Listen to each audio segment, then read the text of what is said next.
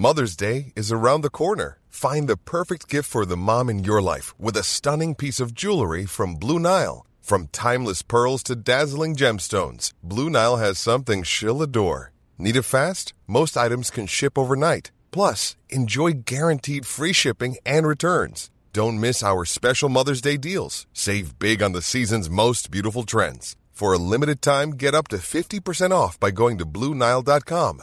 That's Bluenile.com. This podcast is for entertainment purposes only and does not replace your own financial, tax, legal, or financial product advice.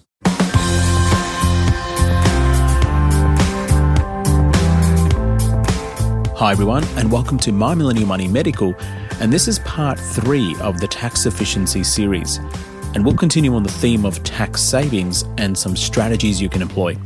In part one, we focused on salary packaging and maximizing superannuation. In part two, we focused on dividends versus capital gains, trust structures, charitable donations, and work related deductions. In part three, in this episode, we'll focus on super spousal contributions, investment bonds, and property deductions. If you want me to discuss a specific topic, or if you have a specific question, feel free to contact me via Twitter or via Facebook. For those of you that are new to the channel, there are three main aims. The first one is to be educated about personal finance. Improving financial literacy is really important, and that leads to the second aim, which is to be empowered. This means that you can take your financial education and literacy and knowledge back to your credentialed advisor and speak at a level that both of you can understand in. And step three, or the third aim, is to be entertained.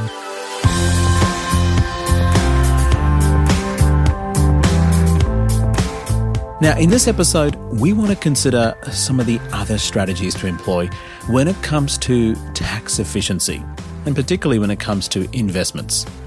So, the first topic we want to really highlight is investment bonds. They're often called tax effective investments. Now, this is not the same as investing in bonds, that's completely separate. That's a totally different investment option, and it's often a point of confusion. Investment bonds are set to be tax efficient if your tax rate is above 30%. Now, we'll get to that a bit later as to why that's important. Now, the other important misconception that everyone needs to understand is investment bonds are not tax free. This is a common misconception, and I'll address that as well. Now, I've done an earlier episode in my previous live, which is a much more detailed breakdown if you're interested. It's on the list of episodes um, on Dev Raga Personal Finance. I think it's episode 87 from memory, uh, but go back and listen to it if you're interested in a really detailed breakdown of investment bonds. But we're going to cover some of the basics in this episode. So, what is an investment bond? Well, basically, they're like any other investment, and it's a structure inv- investment. And when they have earnings within that investment bond, the tax paid on those earnings caps out at the corporate tax rate of 30%. Now, this means supposing your marginal tax rate is 45%, and you invest in the share market and earn dividends, which is not an investment bond, well, those dividends, even if fully franked, get added to your assessable income. And I did discuss about this in the previous episode. You do get a 30% rebate on those dividends, but the difference of 15%, if you're on a 45% tax bracket, is still payable by you. But if your marginal tax rate is 45% and you have an investment bond, the earnings within that investment bond are only taxed at a max rate of 30%, which is a corporate tax rate. That is the company tax rate in Australia. So effectively, this is deemed what's called a tax advantaged account, not a tax free account. Now, if your marginal tax rate is less than 30%, then it may not make much sense to invest in investment bonds, although there are a couple of ways that you can probably wing it, and I will talk about them very briefly in this episode. Now, who is the sort of person that might want to invest in investment bonds? It's usually for people that are looking for long term growth and earnings. And when they say long term, at least 10 years. So perhaps you're looking to save for a home with a long term view, kids' expenses, particularly with education. Maybe you want to put them in private schools, etc. uh, or you want to pass on the wealth to loved ones or those looking to be a bit more tax effective. So these are the sorts of people that may want to consider investment bonds to try and minimize their taxes. Now, there are some rules associated with investment bonds. So, what are the rules? You need to know the rules. Now, the minimum investment time frame is at least 10 years. Uh, and in that 10 years, as the earnings of that investment within the investment bond grow, you need to pay tax on those earnings, but that's capped at 30%, which is the corporate tax rate. After 10 years, the advantage of doing that is you can withdraw the investment, and usually it's tax free. And that includes any capital gains as well. Because remember, you have paid taxes throughout the entire time that investment has been within the investment bond. And that's why investment bonds are technically considered tax effective, but not tax free. The ATO still get their share. Now, you can't contribute as much as you want. And there is something called a 125% rule in the 10 years that you hold the investment. So, what's that 125% rule? Well, basically, you can't contribute more than 125% of the previous year's contribution. Now, it's best that I use an example to highlight these principles. So, Amy is a 33 year old and is looking to start an investment portfolio for her children, especially their education fees that she prefers to put them in private schools later on. So, she's looking at a 10 year investment time horizon. So she chooses an investment bond and decides to contribute $10,000 in the first year. And of course, the investment bonds go for about 10 years. She's already decided that. Therefore, in year one, she contributes $10,000. In year two, she can contribute up to 125% of the previous year. So in year two, she can now contribute up to $12,500. In year three, she can now contribute $15,620. Uh, and in year four, she can contribute $19,530. So it's 125% maximum of the previous year, not year one. So when she gets to about year 10, it works out to be about 90 odd thousand dollars that she can contribute. Now, if she contributes more than the 125% of the previous year, that's called a breach, then the 10 year cycle starts again. And I guess the disadvantage for Amy of the 10 year cycle is that after 10 years, remember, she's technically allowed to withdraw the money in the investment bond tax free. Now, that tax free withdrawal date is now postponed further because she's breached that 10 year period. So the 10 year cycle starts again. So the other thing about the breach is if she breaches um, uh, you know, this 125% rule, or there's another rule where, let's say, she doesn't contribute at all one year, then if she misses that contribution for that one year, then again, that 10 year cycle starts again. So they're the two breaches that potentially Amy can do. So it's relatively strict. Um, and of course, what you can invest in a year depends on what you've invested the previous year as well. So you've got to take that into account. So if you came into a large sum of money in year five, then you can't just chuck it all into that investment bond because you can only invest 125% of what you invested in year four. So it's really designed for long term investment with some, you know, relatively strict rules.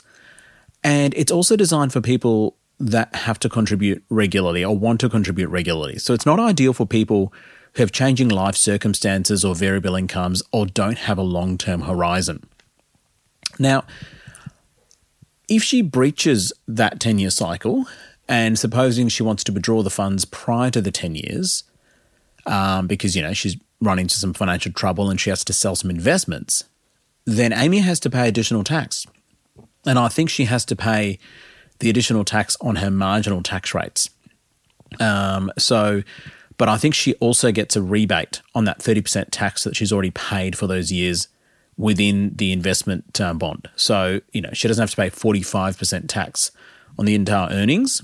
She probably only has to pay the difference, which is around 15%. So there's some sort of fine tuning of the details there, and you might have to check with your accountant in terms of the finer details, but that's basically the gist of it. Now, there is one particular scenario where you may want to breach the contract, which might actually be a good thing for you. So supposing you have a investment bond and you're probably in, you know, year seven or year eight, etc., and your income drops. So, you know, you could be closer to retirement or, you know, you lost a job or whatever it is, and your income drops such that you are now in a tax rate which is less than 30%. Then you know, we know that investment bonds are tax effective if your tax rate is above 30%, but if it's below 30%, then it doesn't make any sense to have an investment bond because you'll be paying more tax within the investment bond structure. So there are some circumstances, and you need to really discuss that with your financial advisor or accountant to see whether it actually makes sense to breach that 10 year cycle and withdraw the money and get a rebate on the tax different. And I think it's pro rata. So you don't get the rebate on the entire term of the investment bond, just those years that you have lower income. So you need to check that with your accountant as well. So there are some situations where breaching that 10 year rule might actually make sense, you could be a bit careful about it. So that's investment bonds. Now, what about superannuation spousal contributions? Now, in part one of this tax efficiency series, I discussed about the value of super the concessional contributions cap, which is $27,500 currently, and how it's basically the best way to save for retirement if you didn't need the money now. Now, the concept for superannuation spousal contributions is called spouse contributions tax offset. And some people, um, you know, it's designed for people that take time off to have children. And um, in that circumstance, one person in the family may not be working or for whatever reason is not working, doesn't have to be having kids, etc., which means their super is not having any contributions for that time that they're not working or having a lower income.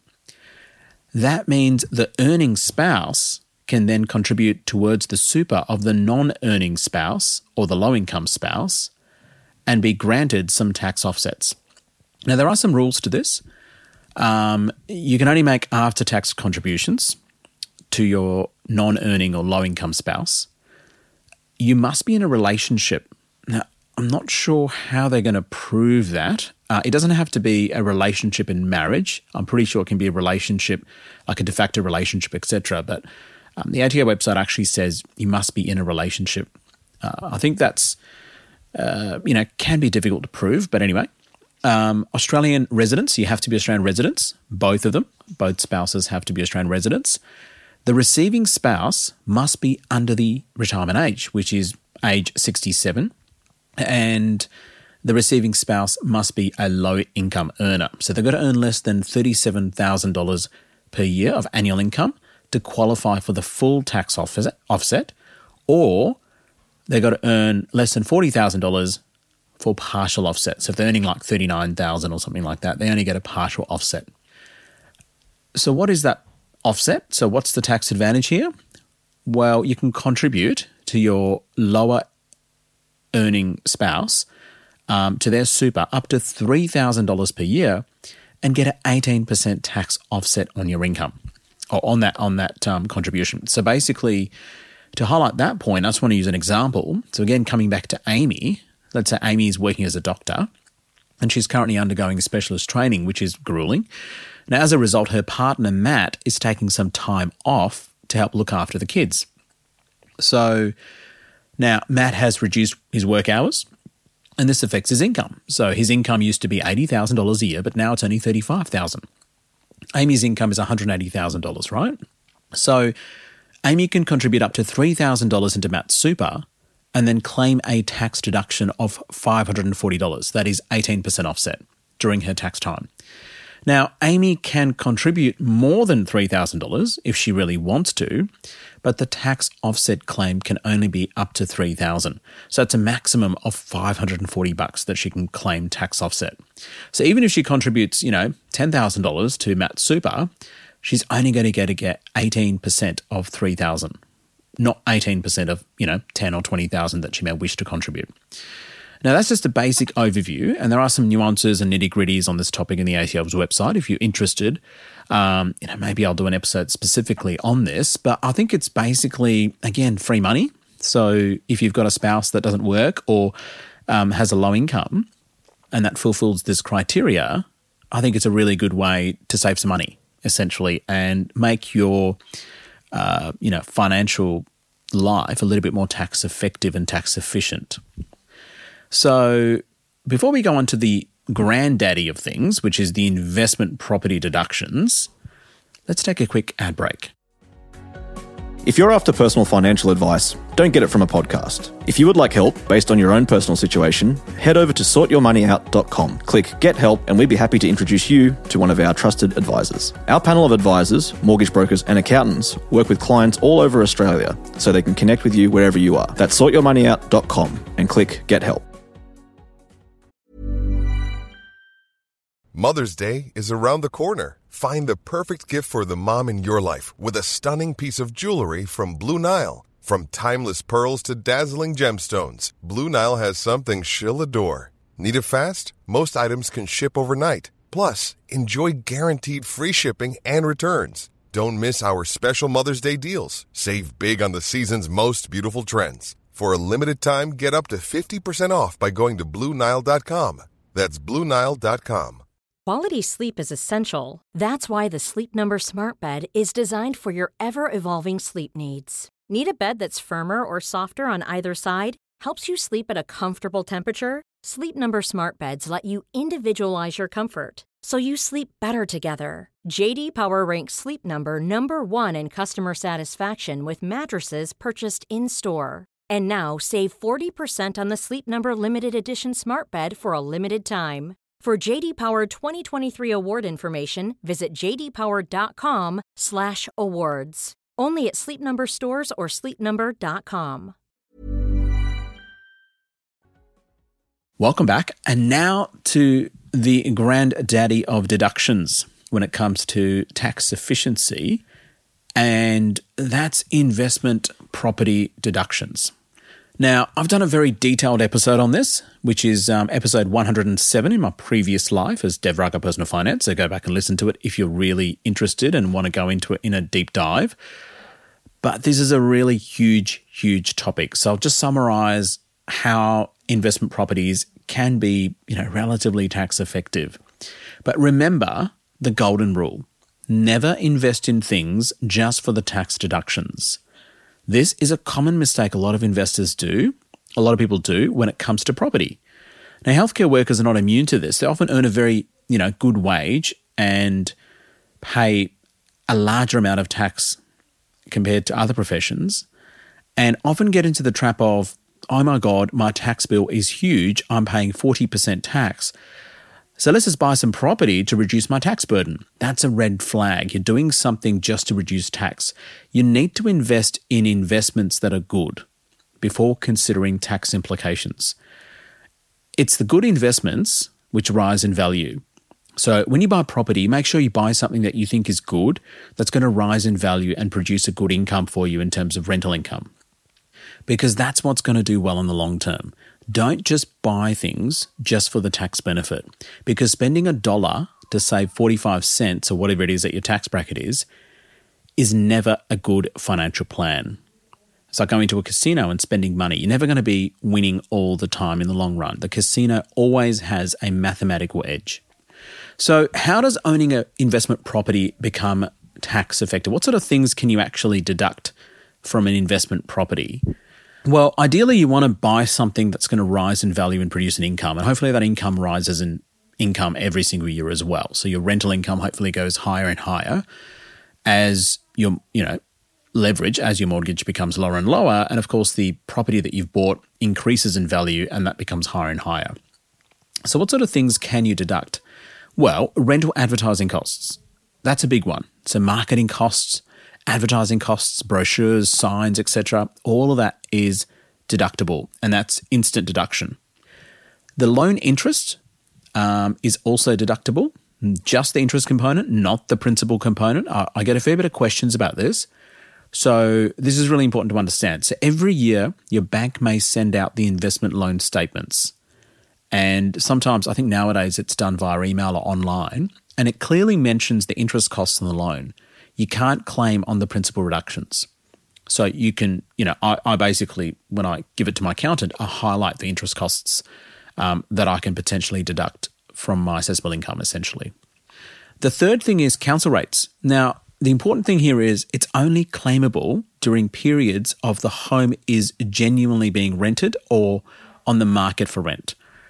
So if your home was only rented for 200 days in the year or has been on the market for rent for 200 days in the year, then you can only claim about 54% of the council rates because 54% equals 200 days in a full calendar year, which is 365 days. Now, council rates are extremely expensive in some parts of the country, particularly if you live in a holiday destination. So I think it's an important thing that you need to keep an eye on and be really maximizing your deductions during tax time. The fourth one is land tax. That's a fairly sizable amount. For the people that own property that have land, you need to pay land tax on that, and that depends on the value of the property. Now, this is entirely state dependent on what and when you can claim. So be sure to check with your accountant or your local state laws. Or there's actually specific advisors called land tax advisors, and I did not know that was a specialty in itself. You can consult a land tax advisor in terms of this particular deduction if you wanted to, but most accountants should be fairly, you know, knowledgeable in this regard. The fifth one is strata fees. Um, if it's part of a strata title, so townhouses, units, or apartments. Um, in some states, it's also called body corporate fees. And um, the important thing here is that if the fees include garden and maintenance fees, then you can't claim garden and maintenance fees separately to that. And some of these strata title fees actually say it's a complete fee for complete maintenance. So you can only claim one or the other. And I think you can claim the one that gives you the best benefit. And dare I say, body corporate fees are quite excessive in some places, and that would probably be your best bet. I would be very surprised if you're spending a significant amount of money maintaining your garden and doing your maintenance of common property, which is in excess of your body corporate fees. I'd be surprised if that was the case. If that was the case, I think there's something else going on. So, potentially a red flag. The sixth one is building depreciation. Now, this is only claimable if the property has been built, I think, greater than 1985, after 1985, I think. And usually you can claim 2.5% per year for up to 40 years. Now, for example, if the building was built in the year 2000 and cost you $300,000 on the build, you can claim depreciation cost of $7,500 per year up to year 2040. It's a very simple breakdown of that, right? So there are some sort of detailed aspects to this which you might need to clarify. Um, now, you can also claim depreciation on any renovations which were done as well, but of course, there are specific rules that apply. So I'm not sure why that 1985 rule exists. Um, you might need to look into that, um, which I found was a bit surprised by that. Number seven is any appliances you can claim the depreciation. So in Victoria, some properties you need to include white goods. So if you buy them, you can claim depreciation. Now, there's something called a 2017 rule in Victoria, I think. Um, maybe it's national. Um, and I think if you bought a white good or appliance for the house prior to 1st of July 2017, you can claim on secondhand and brand new appliances. Anything after after this date, you can only claim brand new appliances. So again, specific rules apply. So check with the ATO or your accountant. So that I call that the 2017 rule. Number eight, repairs and maintenance. Again, only wear and tear repairs can be immediate deductions. Um, so if you actually replace appliances or actual fittings, you can only claim depreciation and not an instant deduction. So broken blinds and you install new blinds, you can only claim a depreciation for the life of that property or for the life of that blinds. You can't just claim the entire blinds as an instant deduction. Rules apply. Pest control. You know, some states, I think, stipulate pest control, or particularly if you're renting them out. I know the laws in Victoria are quite strict now for rental properties, and some of them say you need to do yearly checks on compliance costs uh, for pests, for for gas, electricity, smoke alarms. Um, so that came into law in Victoria, uh, I think this year or last year. And I think it's important um, to be able to know what to claim. So, for example, in Victoria, new rules mean that electricity, gas, and smoke alarm safety checks have to be done, I think, twice a year. So there's actually companies in Victoria that offer a subscription service where you subscribe and they go and do it for you twice a year. I think they charge several hundred dollars. Um, but, you know, whenever the government introduces these laws and legislation, and ultimately for the safety of the tenants, um, there's always going to be businesses that are going to capitalize on that. So, you know, I've just got investment properties where I just subscribe to a particular company that offers this service um, that was introduced to me by my real estate agent. I just pay them a fee, and I know that I get a bit of peace of mind, and that fee I can claim back in my tax deductions for that particular investment property. So it's important to keep receipts for that. Garden and maintenance. Now, this depends on whether it's maintenance of new equipment or not. So, for example, if you have installation of garden feature lights, that can't be instantly claimed. That must be a deduction. But things like lawn mowing, trimming, cleaning up expenses, they can be instantly deducted. Uh, and of course, if garden and maintenance is included in your body corporate fees, then you can't claim it separately. I've already talked about that before. Insurance, that's a no brainer. Building insurance, landlord insurance, contents insurance, it's a definite and it's sizable. So I saw a post online recently where someone said that they had to pay $1,200 for building and contents insurance for their home, which I thought was pretty reasonable. Um, but they were quite surprised because it's the first time they've had to actually buy it for their own home. So um, it definitely adds up. And if you have you know multiple investment properties, it definitely adds up. So it's important to keep receipts and claim them. Now, accounting fees, bookkeeping costs, of course, um, you know, if you're doing income tax and, you know, uh, you've got to keep receipts and claim them. And of course, your accountant should know that.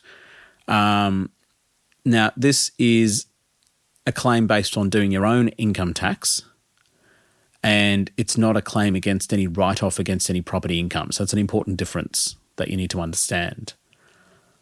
Agents' letting fees. Um, you know, most agents charge a fee every time they let a property. That's claimable. And they have a monthly charge of letting fees, which is around 3 to 6%, depending on where you are in the country. So that's definitely claimable. Um, and usually agents should be giving you a yearly statement for this. And you've got to keep out eye out for these statements. I mean, my real estate agents basically email me a statement which has all the income, all the expenses, all the repairs, all the maintenance, and any appliances, any checks, all that sort of stuff. That's all included in that statement. So I just basically have to submit that statement to my accountant. I do have individual receipts for all of them as well in case I go through an audit or something like that. I, I do submit it to my accountant, but basically I just submit the entire statement and it just makes it easier. And it just comes in an email right around tax time. Travel expenses. Now, that's an interesting one. Um, so, I was actually quite surprised when I looked into this. You can claim travel expenses to and from investment properties, but usually it's only can be claimed if the property investing is part of your business. So if you're a property investor, then generally speaking, that's legitimate because that's your job. Um, but I'm pretty sure that you can't claim travel expenses just for going and doing an inspection of the property as a landlord if you're a mum and dad investor, individual investor. So, to use an example, suppose you own five properties and you're a doctor, let's say. Your primary profession is a doctor. So, you can't claim travel expenses incurred as a result of inspecting your properties, which conveniently you've bought in all the holiday locations. So, a lot of people get caught to trying to do this. Um, and I guess if your accountant says you can, then you need to really ask them, you know, the nitty gritties of it and get some assurances because I've looked through the ATO's website and they specifically use this example saying you can't claim travel expenses just for inspecting your investment property. So, uh, which a lot of people think they can. And I, to be honest, I used to think I could. So I thought if I had a property in interstate or somewhere in a rural location, me driving there to have a look at the property to inspect it, which you know you need to do twice yearly inspections if your agent invites you to. Um, I thought that would be claimable, but apparently, if it's not related to my profession, which it isn't because I'm a doctor, you can't claim it. Legal expenses. Now, if you incur legal expenses, I know a lot of landlords have in the last sort of, you know, six to eight months, uh, particularly in Victoria, uh, when the eviction moratorium, I think, ended, I think it was June, I can't remember, to try and evict a tenant. Any legal expenses associated with that you can claim.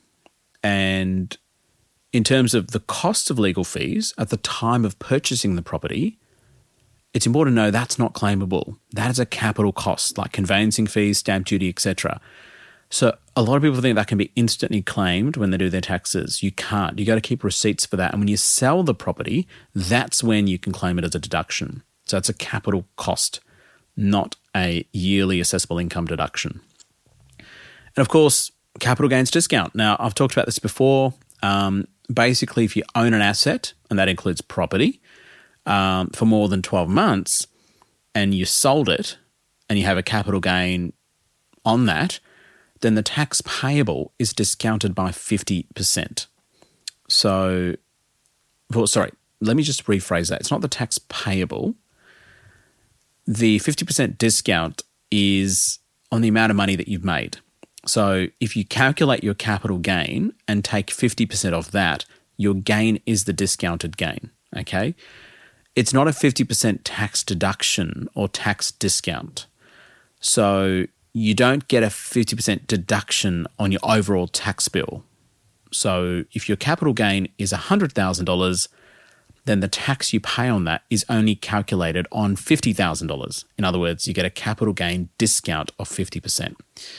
So hopefully I didn't confuse listeners, and that's really important to understand because a lot of people say, "Oh, if I have to pay fifty thousand dollars in tax, does that mean I only get paid tax 25,000 and that's not actually true. So those are the main three things for this episode and that is about it for this series of tax efficiency. Look, there's heaps of different ways that you can save on tax and and and try and be a bit more tax efficient and tax tax effective. Um, you know, like the other major one is debt recycling, which I haven't really gone through, but I'm trying to be as simple and effective as possible in terms of some things that you can do very, very quickly. Debt recycling is a little bit more complicated.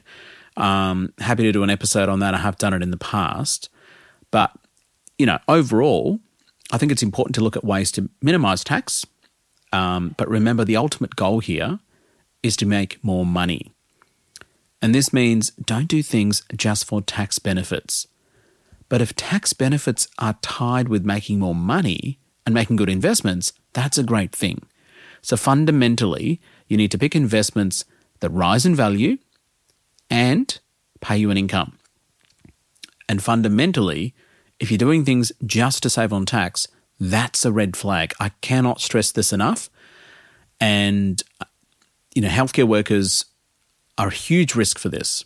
It's probably the most common question that I get from doctors and dentists.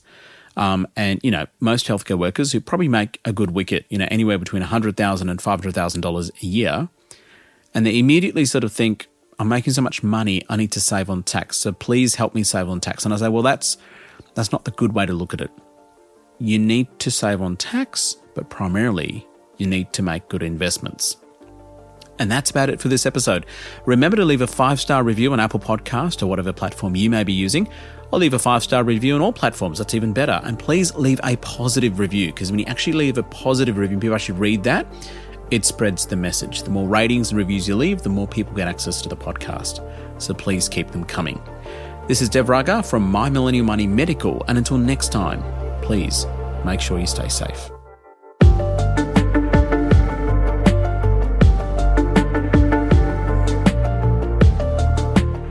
We acknowledge the Darkinjung people, traditional custodians of the land on which our studio sits, and pay respect to their elders, past and present. We extend that respect to Aboriginal and Torres Strait Islander peoples who may listen to our podcast. This podcast is for education and entertainment purposes. Any advice is general financial advice only, which does not take into account your objectives, financial situation, or needs. Because of that, you should consider if the advice is appropriate to you and your needs before acting on the information. If you do choose to buy a financial product, read the product disclosure statement and obtain appropriate financial advice tailored to your needs. Cymo Interactive Proprietary Limited, the publisher of the podcast, is an authorized representative of Money Sherpa Proprietary Limited, which holds financial services license 451289.